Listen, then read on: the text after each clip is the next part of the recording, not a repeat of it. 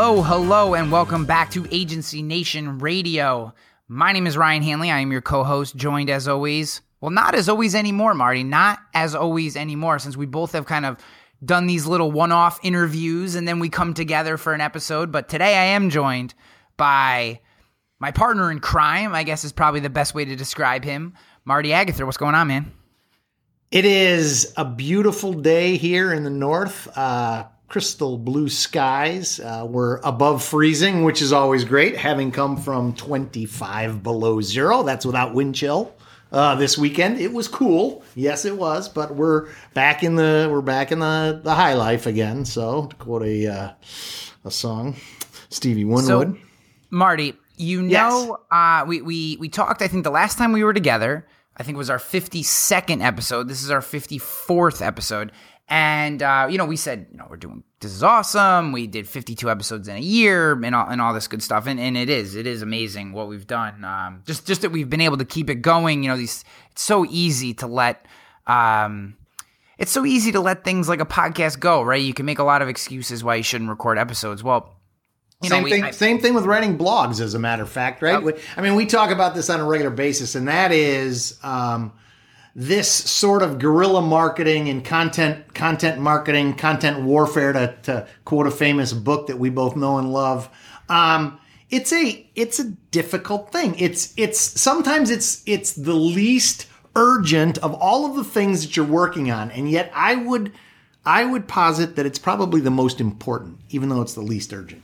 It, yeah, that's a great way to put it. So, um, in that vein, uh, I had posted this this post on Facebook, um, just kind of commemorating our success. I took a little screenshot of the chart of our download growth for this podcast over the course of the last twelve months, and uh, I wrote a little note that you know when I uh, I had a podcast before this one that was my personal podcast. It was called Content Warfare. I had done it for a little over three years. And uh, when I when we started Agency Nation Radio, I put that podcast on hold. So Content Warfare has been on hold for about a year now. The day that I stopped uh, recording that podcast, I was getting twenty thousand downloads a month, which you know I was very proud of and was awesome. Um, but I wanted to focus on this podcast. I wanted us to give this everything we could and and turn it into something that was valuable and entertaining and fun and and hopefully it has been that thing. And uh, we now do on average over four thousand downloads a month, which I think is great for a for a niche insurance podcast and and you know two two goon two goons like us uh, bantering back and forth and over twenty five thousand total downloads and that's all great. But I'm gonna tell you this, Marty. So this is the, you you you haven't really made it as a podcaster until you have an official drinking game with rules that go along with your show. So I posted this post on Facebook and I posted this little graphic and and and amazing comments. Uh, so many people kind of commented that they listened to the show or they listened to my past show, and that was wonderful. Congrats. But Matthew Wood, right. Matthew Wood, who is a, a, local agent here in the in the Albany area, who I know, great guy. Um, he said, uh, for those of you who would like to play along at home, I enjoy the Agency Nation radio drinking game. Here are some of the rules. Take a drink anytime someone says millennial, soapbox, or pontificate. Double drinks anytime Marty goes on a tangent or when Ryan mentions the Buffalo Bills. Absolutely wonderful. We have officially made it. Thank you, Matthew Wood you know, I, I don't know. Earlier I said Steve Winwood. We were talking about some, you know, classic rock and roll originally with Cream. So uh, I don't think that's a. I don't think that's off topic. so the we we wanted to bring this up today because uh, it is the holidays. There is uh, libation consumption on the holidays, and if you need a reason, not that you do, but if you needed a reason to to spur on your intake of alcohol this uh, this holiday season, just listen to a couple past episodes and follow along with the Agency Nation Radio drinking game, and I'm sure you'll be in very good spirits when the show is over. So that that just, reminds me that reminds me of our good friend Paul Martin, right? Paul Martin, some of you know, uh, out of Texas, he runs this agency sales group here at trustedchoice.com. And uh, he says, you never need a drink because if you need a drink, they make you go to those meetings. You just want a drink. yeah. Uh, not that we're pro alcoholism, but um, okay. So so I thought that was fun, and I wanted to bring that up, and um and just uh, I, I appreciate Matt sharing that, and uh yeah, and thanks, it's just Matt. shout out, shout out, props. So okay, so let's let's get into the show a little bit here. Um, so I am part of, I think probably like many of the listeners, I'm part of a few different insurance professional related LinkedIn groups, and uh, there was recently a post in one of those groups that I found very interesting. Although LinkedIn groups have waned in terms of their value, um, there was a post that I that I I, I thought was interesting, um, and uh, uh, this woman said. Um, she was sharing a, a, really short video, which we're to play for you here, the audio part of it. You won't see it, no, but I'll post the actual YouTube video in the show notes. Uh, go to agencynation.com forward slash podcast and look for episode number 54. This is 54. Um, so she said, pick up the phone and just call, dot, dot, dot. It's what separates the great from the average. Steve, Steve Jobs shares a very important success story, words that will make you a success. Call. Okay. So that was her intro and I'm gonna play the Steve Jobs video for you, and then I have a few or the the audio of the video, and um, and then I have a few thoughts. So let's uh, let's see if we can make this technology work here. No, I've actually always found something uh, to be very true, which is um, most people don't get those experiences because they never ask. Uh, I've never found anybody that didn't want to help me if I asked them for help. I always call them up. I called up, um, this will date me, but I called up Bill Hewlett when I was 12 years old, and he lived in Palo Alto. His number was still in the phone book. And he answered the phone himself. He said, yes? He said, hi, I'm Steve Jobs. I'm 12 years old. I, am uh, a student in high school, and I want to build a frequency counter. And I was wondering if you had any spare parts I could have. And he laughed, and he, he gave me the spare parts to build this frequency counter, and he gave me a job that summer in Hewlett Packard, working on the assembly line, putting nuts and bolts together on frequency counters. He got me a job in the place that built them. And I was in heaven. And I've never found anyone who said no or hung up the phone when I called. I just asked. And when people ask me, I try to be as responsive, you know, to pay that, that debt of gratitude back. Um, most people never pick up the phone and call. Most people never ask. And that's what separates sometimes the people that do things from the people that just dream about them. You gotta, you gotta act, and you've got to be uh, willing to uh, fail. You've got to be willing to crash and burn. You know, with people on the phone, with starting a company, with whatever. If you're afraid of failing, you won't get very far. So, Marty, that's a pretty powerful little minute and 25, minute and 10 seconds, whatever it is. And here's what I found very interesting about that. And this isn't to uh, this isn't a knock on any of the people who who jumped in and commented on this post. But what I found very interesting about the comment stream that that followed along with this share um, was, and there were there were about oh, 18 comments with my own.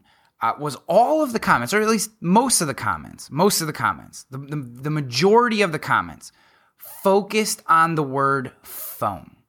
The majority of the comments focused on I prefer to call my com uh, uh, clients. Email should never be a primary source of connection. It was phone, phone, phone. Everybody locked in on the idea that somehow what Steve was saying in that video, what and I'm using Steve like I know him, like that Steve Jobs was saying in that video, um, was that the phone had anything to do with his message.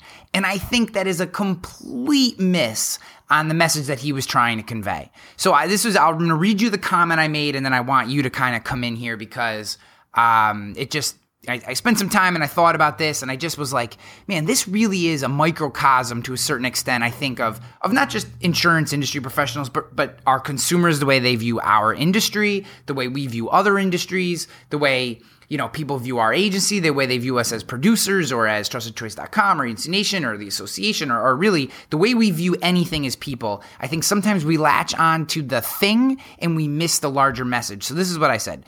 To grasp the real message Steve Jobs was trying to convey, I think we need to remove the word phone. The phone is really just the only mechanism that Steve Jobs had at the time to communicate with someone he couldn't see in person. In this case, uh, Mr. Hewlett. Today, Steve Jobs just as easily could have said SMS or Facebook Messenger or Snapchat. The medium isn't the point. The point, rather, is that we need to be proactive in seeking out opportunity and what we want and not wait for others to give us permission or choose us to do so.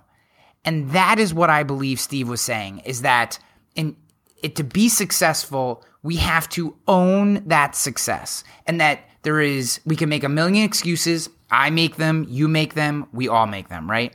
But to be successful, we have to step beyond the excuses and and own that that success. We have to take that step. We have to do that thing that no one told us, make the phone call today. If you're waiting for your agency principal to tell you to make 10 cold calls today, you're going to struggle, right? If you don't if you're not seeking out the things that you need to do. And maybe cold calls isn't the thing, maybe it's cold text, maybe it's three networking events. Whatever it is doesn't matter. Maybe it's answering the phone. It, there, there's a million things you could be doing, but it's it's not the thing it's the doing that I think he was trying to get across. What what did you think about this? You know, what did you take from that, or am I off, or what, what do you think here? I think there's a couple things going on here, Ryan. Um, first and foremost, um, we do sort of rely on our on our personal experience, and so um, these people are talking about the mechanism that they use most frequently. Um, sometimes I think we um, defend our practices because uh, that's what we know. And, and even though we might be catching some uh, flack f- for the way that we do something or the way that we dress or whatever it is, we defend that again because it's part of our personality. I think. I think that interpersonal communication, whether it's um, in person or the phone as a as a substitute, does give a, a much more um, powerful relationship tool just because there's so much nuance that you can pick up, right? I mean, because when we're joking, people can hear us kind of, you know, that that mirth in our voice, even if we aren't laughing out loud. Um, and when you're working with a client, uh, a client service uh, relationship, you know, the, the the client and the and the professional relationship, that that's important. It's important to build those um, those relationships. All that said I think I think your point is absolutely dead on. He isn't talking about a specific technology. Um, he's talking about using the tools, get out there and get after it, right? We sometimes uh, here at trustedchoice.com, we'll, we'll try, even at Agency Nation, right? How many, we're on our third revision, I think, of Agency Nation as a platform. Why? Because we just said it's time to get it out there. We, the first version was was pretty much uh, nothing more than a than a blank sheet of paper with some words on it. Um, now we've had two professional redesigns on our website getting out there, nothing is as valuable as the actual experience. So, um, I would I would caution our listeners that um, you need to push it. You know what we see is we see agencies and and and, and Ryan we talk about new technologies all the time, right? And and there's nothing that's guaranteed about grabbing the latest social media tool and um, trying to figure out how to use it as your agency. Will it be valuable for the agency or or your insurance company or, or won't it? That's hard to say in a nascent sense and when you're just beginning to experiment. But the point is, you are so much further down the pike. If you grab this tool and you start to use it and you say, you know what, this is pretty cool because it's got this, that, and the next thing, it's got a few drawbacks but the next thing that comes along, you maybe find a way to leverage those advantages that this tool gave you in a in a better way. So I think I think uh, Steve Jobs' message was dead on. Get out there and do it. You don't know how successful it's going to be, but you got to do it. You got to act. Yeah, it yeah, it it basically is, you know, the the doers are the ones that that make the hay, right? You you have to do the thing. There there's no I would love it. And if there's one thing I learned from from this particular job, right? Um, if, if there's one thing I learned from this particular job, it's that uh, there is no template. There is no template. There is no if you do, you know, best practices are great. You interviewed uh, Madeline, Madeline Flanagan, who who has the best practice report for the Big I, and there's some great benchmarks in there. There's some really cool things that are going to work. But there is no 100%. You know, the best practice report isn't do these 10 things and everything works out, right? It's this thing works for this company and here's another great benchmark for this company and here's the average of what they're doing in this space so you can kind of understand some trends. But ultimately, you got to go out and figure out what works for you. And maybe it's some combination, maybe an Excel spreadsheet in your cell phone is all you need. You don't need an agency management system. Maybe that's the case. Maybe you're just amazing at that. Maybe you don't need CSRs. Maybe you use everything, you do use outsourced call centers, but then you still make people come in face to face with you. I mean, there there is all these tools at your disposal, all these various things, ways to get new business, ways to keep new business, ways to process business, ways to uh, ways to, to keep people for longer, ways to generate referrals, um, better customer experience, 24-7 things. I mean, there's all these different things that you can bake into your into your agency, but ultimately uh, there is no roadmap. And when we struggle and things aren't working, I feel like I, I you know, and I've talked to a lot of different people about this. Um, what we tend to do when we struggle or when we're we're not having the success that we're used to is we we close in, right? We start looking for people to say, you know, we, we start becoming even more risk averse versus what what was probably going to actually break us out of that struggle is to put more chips on the table, right? It, maybe this isn't the best strategy if you're at Vegas, but ultimately we have to try new things. The way it's always been done can never be the way that it will always be done. You know, right? Uh, I can't remember who said it, but the only constant is change, right? Maybe it was Einstein or someone certainly smarter than me, but that is 100% true. And, and I just look at the way that we operate as a company. The way we operate today is 10x different than the way we operated two years ago in good ways and in bad ways, in ways that make our jobs easier and ways that make it harder. There's things that we have to do that that we didn't do two years ago, but we do them today to provide a better service to our clients. But if you just looked at them from a straight time usage standpoint, would it I mean, these are all things that you have to test and things break and then they you got to fix them and you know, I mean, eh, there's a million things go on and um, you know, I I just I guess what my my point is in, in, looking at the new year, right? We're coming up to 2017 and these are the kind of things on my mind and and I'm doing my meetings with my team and Marty, I know you're you're you're working with the office and um and, and figuring things out and and how do we do this more operationally and uh, you and and Rob, our our head of accounting, are you know just doing some um, doing some work with our office space. You know, is this the office space we want to be in for the next three, five, ten years? And so you're doing some due diligence stuff. I mean, this is the planning time in our in our year. And um, you know, the the message that I hope people take from that Steve Jobs interview is not that the phone is a better tool than anything else because the phone's going to work for these people, it's not going to work for these. The point is go out and do something this year, right? And not that you didn't do anything last year, but do new things this year. Build on what you did last year. Try three new things this year. You don't have to try a hundred, but try three new things and see if they work. And if they don't work, throw them out and pick three new things and try those. But that's the only way that we move forward is to keep trying new stuff. Don't wait for people to tell you what you should be doing. You know what I thought was the most, uh, well, not maybe the most amazing, but certainly one of the amazing things in that phone call is his uh, Hi, Mr. Packard. This is Bill Jobs. I'm 12 years old and in high school. When I no, was in what, Steve, right? Steve Jobs. Yeah. What did I say? Bill Jobs. Oh, oh yeah, Bill Gates, Steve Jobs, same thing. Steve Jobs. Um, he said he said I'm 12 years old and I'm in high school. When I was 12 years old, I was still reading, you know, see spot run books. yeah, that's not surprising. yeah, so I, you know, I just, I definitely uh, a little bit of pontificating off my soapbox, but hopefully there's a few millennials out there that drink, are listening. um, all right, so I thought that was interesting. Uh, if you're listening to this and you want to hear it again, um, I guess either listen to the episode again or uh, you can jump on over to Agency Nation and I'll have that YouTube video in uh, the show notes. Uh, episode 54. forward slash uh, podcast, episode number 54. Okay, so next thing we want to talk about today in a little bit of a rapid fire show is uh, coming to you from the Coverager. So, coverager.com uh, Sheffy uh, Ben Hutta doing a wonderful job.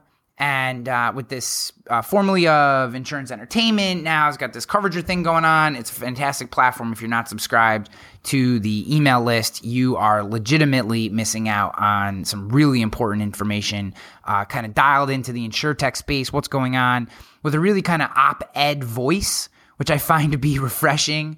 Um, not just drinking the Kool Aid of whatever's pushed down the uh, the press release uh, funnel, but uh, kind of digesting and ultimately delivering with a little bit of personal spin and, and take. And I, and I think it's refreshing and interesting, and uh, and I'm obviously a fan. So and, and oh, fun. I mean, that's the other thing. It's, it's it's not the 750 word think piece. It's uh it's a it's a creative take on news of the day.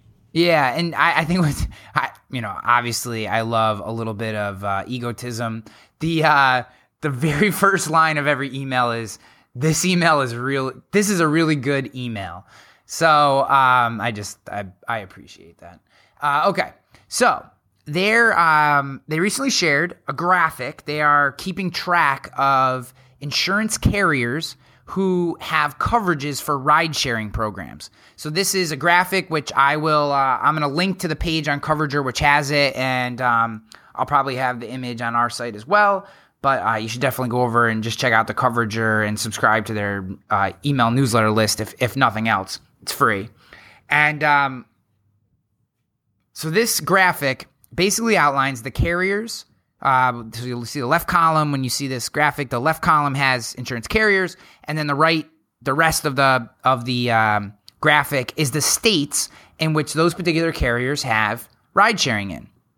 So, Marty, we talk about insurance technology and innovation and insurtech, and a lot of it is marketing and distribution, and marketing and distribution, and sales, and, and chat bots, and blah, blah, blah, blah, blah. Um, there are a lot of other aspects of what we do that need to adapt to the changing marketplace in order for independent agents to be able to compete uh, with directs and captives. And here is what I mean. Okay. Right now, Geico has 34 states, 34 states in which they write ride sharing coverage. Okay, 34 states. Farmers Insurance has 28 states in which they write ride sharing coverage in. USAA has eight states in which they write ride sharing coverage for. MetLife, now the very first independent agency carrier on the list, has five states and only for Lyft drivers, so no Uber. Okay. So Geico's in 34 states, Farmers is in 28 states, USAA is in eight states. The very first independent agency carrier is MetLife. Good for, you know, gr- happy that MetLife is doing this, right? This is not a knock on MetLife. I'm glad that they're dipping their toe into this space. I'm just saying they are the very first independent agency carrier on this list they're in only five states and it's only for Lyft drivers. So uh, then the next one on the list is Allstate. So again, um, I guess they do have direct or captive, I mean, but they also are an independent agency carrier. And they have five states for both. Then Metromile is three, and then Erie Insurance is two states. American Family is one. Mercury is one. State Farm is two, which is weird that they're that far down the list. They should have been ahead of the other ones, which is okay. And then Progressive is in one state, Texas, and is piloting in, in Pennsylvania. So my, my point in saying this is, is not, I mean, I am very happy that the independent agency carriers are on this list, right? I'm happy that they're there. So this isn't a knock on any of them in any way.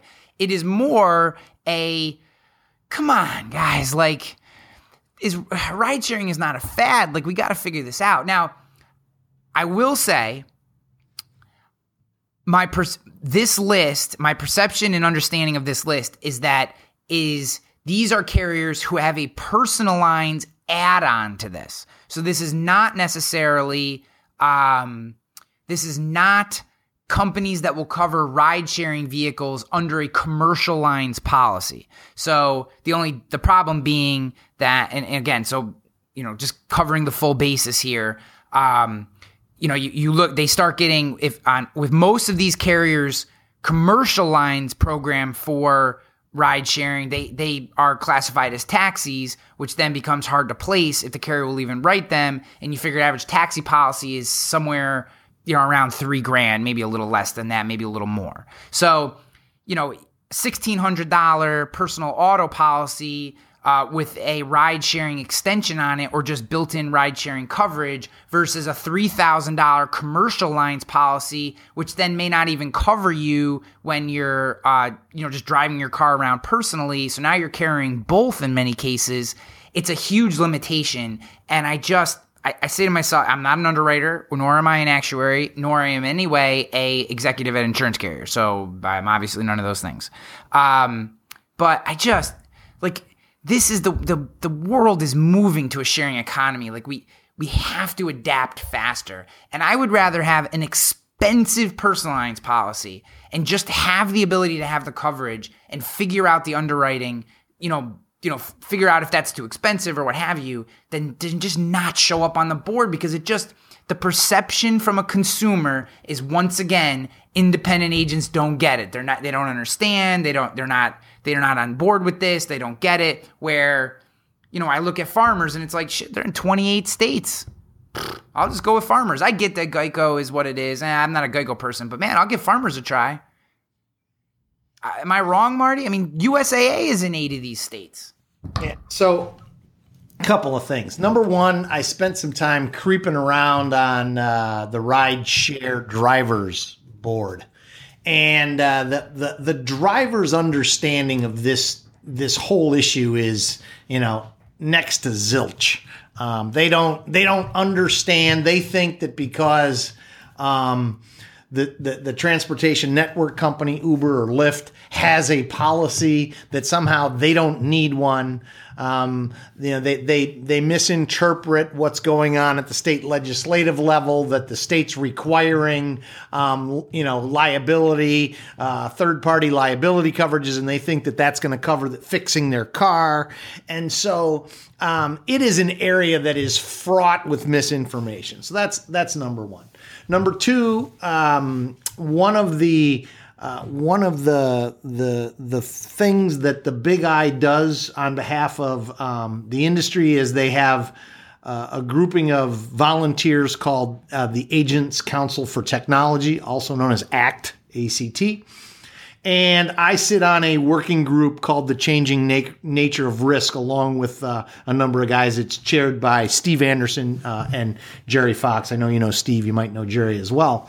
And um, we're talking about all of these things, right? And and the, the challenge we have as an industry is that the pace of innovation is like, you know, just accelerating and, and it's almost impossible to keep up. And this is making a very, very difficult thing for insurance companies in general, but specifically to your point, independent agency companies, um, because you know, let's let's talk Turkey. The insurance is based on history, right? And and so we don't have the history for these new kinds of things, whether it's um, 3D printing or um, or, or ride sharing or any of those things, right? So so it, it, it is creating some problems. But I'm with you, Ryan. Um, we cannot allow our uh, channel to become sort of irrelevant in these new coverage areas, and and I know that um,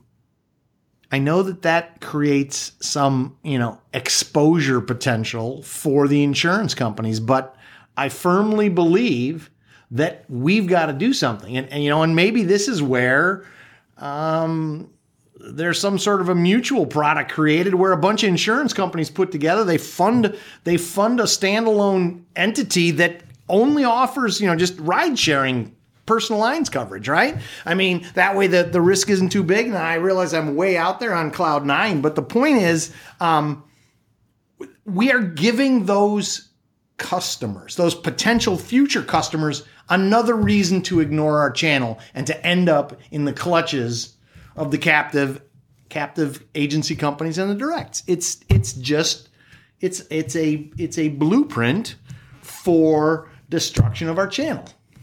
Yeah, it's just a perception thing. You know, I mean, I'm not trying to tell insurance carriers how to run their business. I'm not trying to tell actuaries or underwriters what they should or shouldn't do or coverage professionals. I mean, a lot of that is they're all people that are way smarter than I am.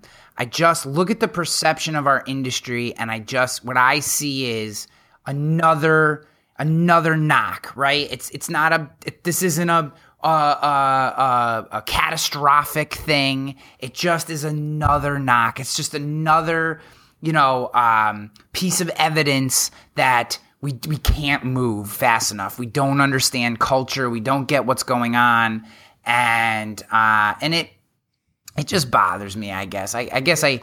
It's nothing more than looking at it and going, "Oh man, I'd love to see." you know, I'd love to see the big, you know, some of the some of the big favorites, even even some regionals or something up here.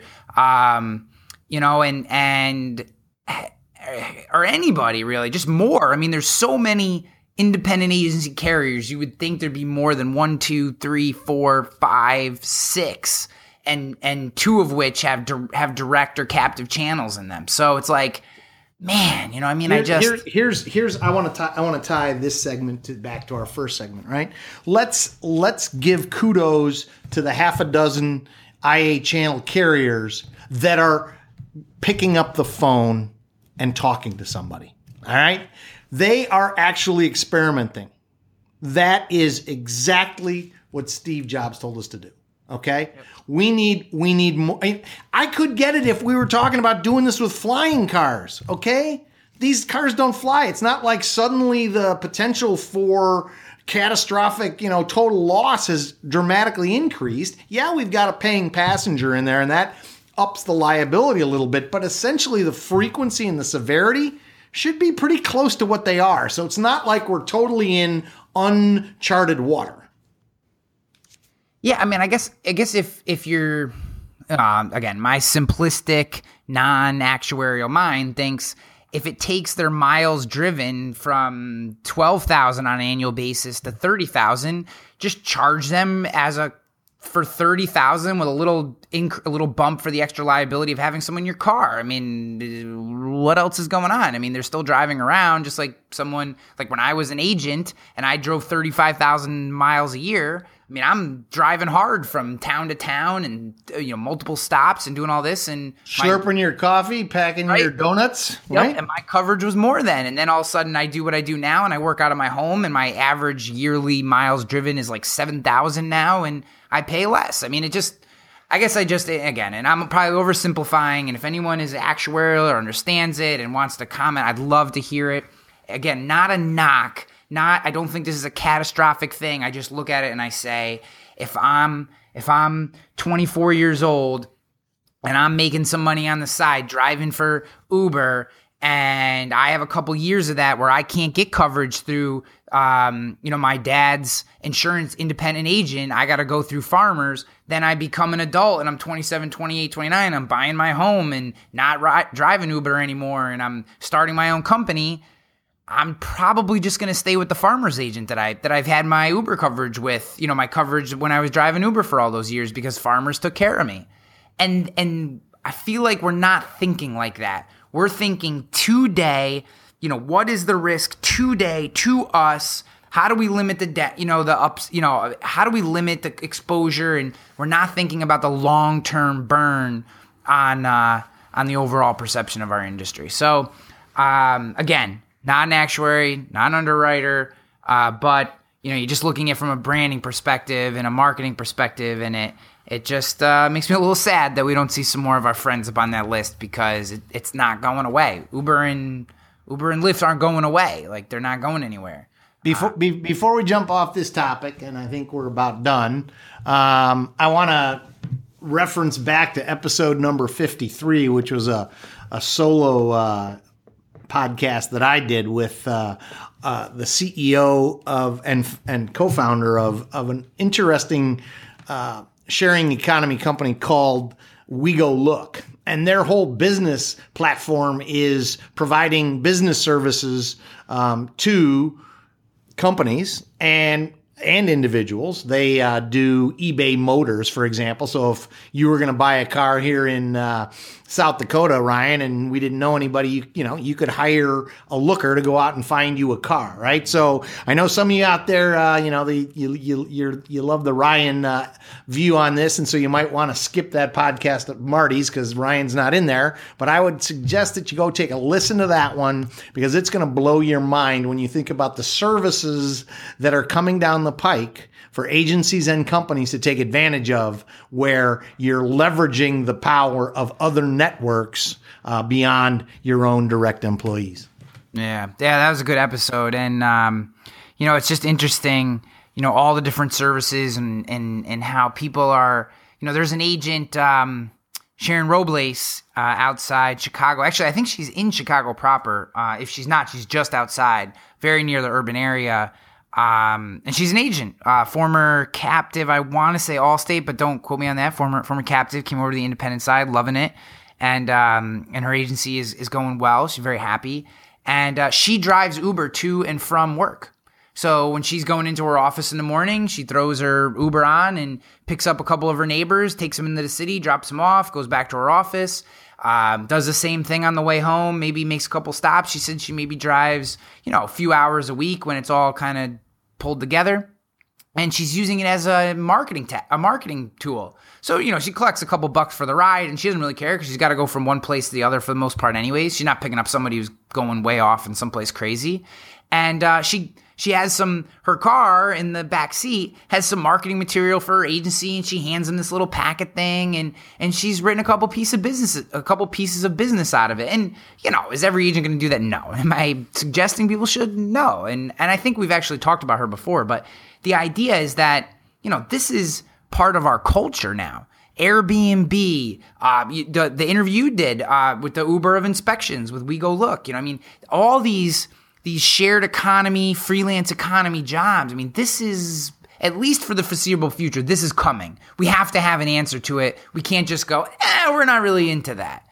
If we do, I guess we can, you know, like can or can't. We can do that but then we can't be upset when people continue to perceive us as pale, stale, and male and completely checked out, right? The State Farm commercial with uh, whoever's seen one of my presentations, I got the State Farm commercial with the guy in the in the fishing gear with the one dollar kind of cackling because you know the he only saved his person one dollar and the State Farm agent saved his person enough to get the Gucci bag or whatever. Like that is the perception of who we are. We have to. The only people who can change that perception is us and and as an industry, which is the hardest part because we're what 500 plus independent carriers and 37,000 independent agencies. Um, even the 22,000 who all operate under the Big I all have their own perceptions of how to use the different tools and branding and all this stuff. And that's just the nature of our industry. But, uh, you know, the only way that we break down this antiquated perception, whether accurate or not, is is to do something about it and to not be antiquated and to and to move with the times and understand that you can't you can't change cultural you know as as culture changes we can't we can't just put a blockade up against it go yeah no that whole sharing economy thing we're not doing that and then expect to continue to grow you just can't do that because the perception is outside of just the individual customer it, it's it's how they talk about you you know and um, you know, I, I just I see it as a problem. I see it as something that you know we just don't embrace today, and and hopefully we will. So um, note, I don't know. You got anything else? Note to listeners, uh, drinks coming up because I'm going random. Uh, where were we last week, Ryan? You know where we were. We were in Milwaukee Yep. And uh, the interesting thing was uh, at some point we caught an Uber ride back, and our Uber driver had a creative little trick. He got one of those lighted, sort of triangular signs that you see on top of the pizza delivery vehicles, right? He ordered one online and he took uh, it was white and he took like black tape or black paint and he put uber on it right so he had a little lighted uber sign on the top of his uh, vehicle which i thought was cool but really the reason i went to this was because we got a preview of the upcoming Elevate Hotel. And why yeah. don't you just tell people about it for just one second? Then we'll get oh, on with our show. So, Elevate is going to be at the Pfister Hotel, which is uh, just a it's unbelievable. So you go to the pictures online, Pfister Hotel, Milwaukee, Wisconsin. You can check it out. Look at the pictures online. It looks tremendous. Um, you walk into this place. So I'll tell you my concern. I knew that it had like a Victorian old world feel, like you're walking into, you know, some some uh, grand uh, hotel from like the 1880s when, um, you know, just the, that look. but I was worried that it was going to be that look but worn, right? The red like, bare and musty. Yes, yeah. It is spectacular. It's as if they built it last year. Like you walk in and I looked around, I was like, I, I was like, holy shit! Like this is this place is classier than we deserve. It is unbelievable. Just the way it's laid out is amazing, and um, and just you know, beautiful bar when you walk in. You got the the big stairs that take you up to the second and third floors, and then you know, so so just the whole entrance of it is is fantastic, and you're right down in downtown Milwaukee, and you're a lot of stuff. And then we go up to the seventh floor, which is where the actual event is going to take place. And again, you just you don't know what to expect, man. You look at the stuff online and you think it looks nice, but you don't know until you go. So we get up there and we're doing the tour, and I mean, Marty, I mean, I, I, am interested to hear your thoughts too, but um, I mean, just tremendous. I mean, just it's just it's it's not so big as you can't move around, but there's enough space so that, you know, 200, 300 people, however many people we end up getting, have plenty of room to do their thing. There's going to be tons of networking tables and and then the breakout rooms are are close enough that you can kind of move from one to the other without a big hassle and everything's contained in this just in one floor in this really beautiful space. And then you go down to the ballroom where uh where the uh, the, the Sunday night cocktail and cocktail, reception yeah. is going to be. Lunch is going to be served in there every day, and um, I think I think that's what it is. Lunch every lunch both days, and then the cocktail reception. Okay, I get to des- I get to describe this. All right, so there is this Evita Peron esque. Uh, sort of balcony that overlooks the whole room where Ryan is going to hold court. All right, so he's gonna he's gonna be up there singing to the entire crowd, you know, just like from the movie Evita. So we're psyched. We are, yeah, we are well, just we'll, psyched. We'll see if that second part happens, but uh, you know, ultimately, ultimately, the you know, and you got thirty foot. I, I forgot to tell you, you get thirty foot um, floor to ceiling windows looking out at uh, what is it, Lake Michigan, and. Yeah. You know, so it's just it's just tremendous. It's just tremendous blown away, so excited. Uh, I think uh, everybody who goes is gonna, you know, you didn't talk it's, about it's Blue good... Lounge. Blue Lounge. What? The Blue Lounge. Oh yeah, yeah. Twenty third. So the twenty third floor, they have a tower. The twenty third floor of this place is this amazing is it like 360 at least 180 degrees that overlook you know kind of sits on top of the other buildings you know so you're above the, the skyline a little bit and you get to look out at the lake and oh i mean it was just it's tremendous. The place is tremendous. And and uh you know i, I hope you know I, I i think the content will match the quality of the venue and the quality of the attendees. And i i just think you know i i, I hope i'm not over I hope I'm not setting expectations too high. I probably am. My, my expectations are if, if everyone doesn't leave with smoke coming out of their ears, then it's going to be a, a, fail for me. But um, I just think this this this is it's exciting. It's a fun place, and it's got this atmosphere of that's kind of counter to we're talking new digital this kind of stuff, and then you're in this beautiful Victorian place, and I kind of like how it juxtapositions itself against the content. I I don't know. I I think it's gonna be cool though, and I was just like I left that place like rock and roll. I mean, besides the fact that it started on fire while we were there, I was like, this place is rock and roll. Don't be scaring our guests. So the, the other thing though is that the cabbie told us that there were ghosts in there. So I didn't see any this time, but I'm hoping that maybe next time a, a poltergeist or two come uh, floating around. Yeah, well, I hope to not see that, but I get what you're saying. So uh, with that, Marty, hey, we've been talking for a while. Let's let's shut it down. This has been a, this has been a good episode. Um, again, if you guys want to check out the resources and stuff, I will have the uh, Facebook post in there with the drinking rules. I will have uh, the YouTube video, and I will have the image from Coverager. Uh, you can check all those out. AgencyNation.com forward slash podcast. Look for episode number fifty four. Check it out, and and uh, and and my friends, you have an absolutely a wonderful holiday season, a wonderful new year. Uh, when we get this out, it'll probably be past Christmas, but New Year's will be coming. Uh, everybody be safe, be happy, be thankful for, for your friends and family, and, uh, and we will catch you on the flip side. Thank you so much.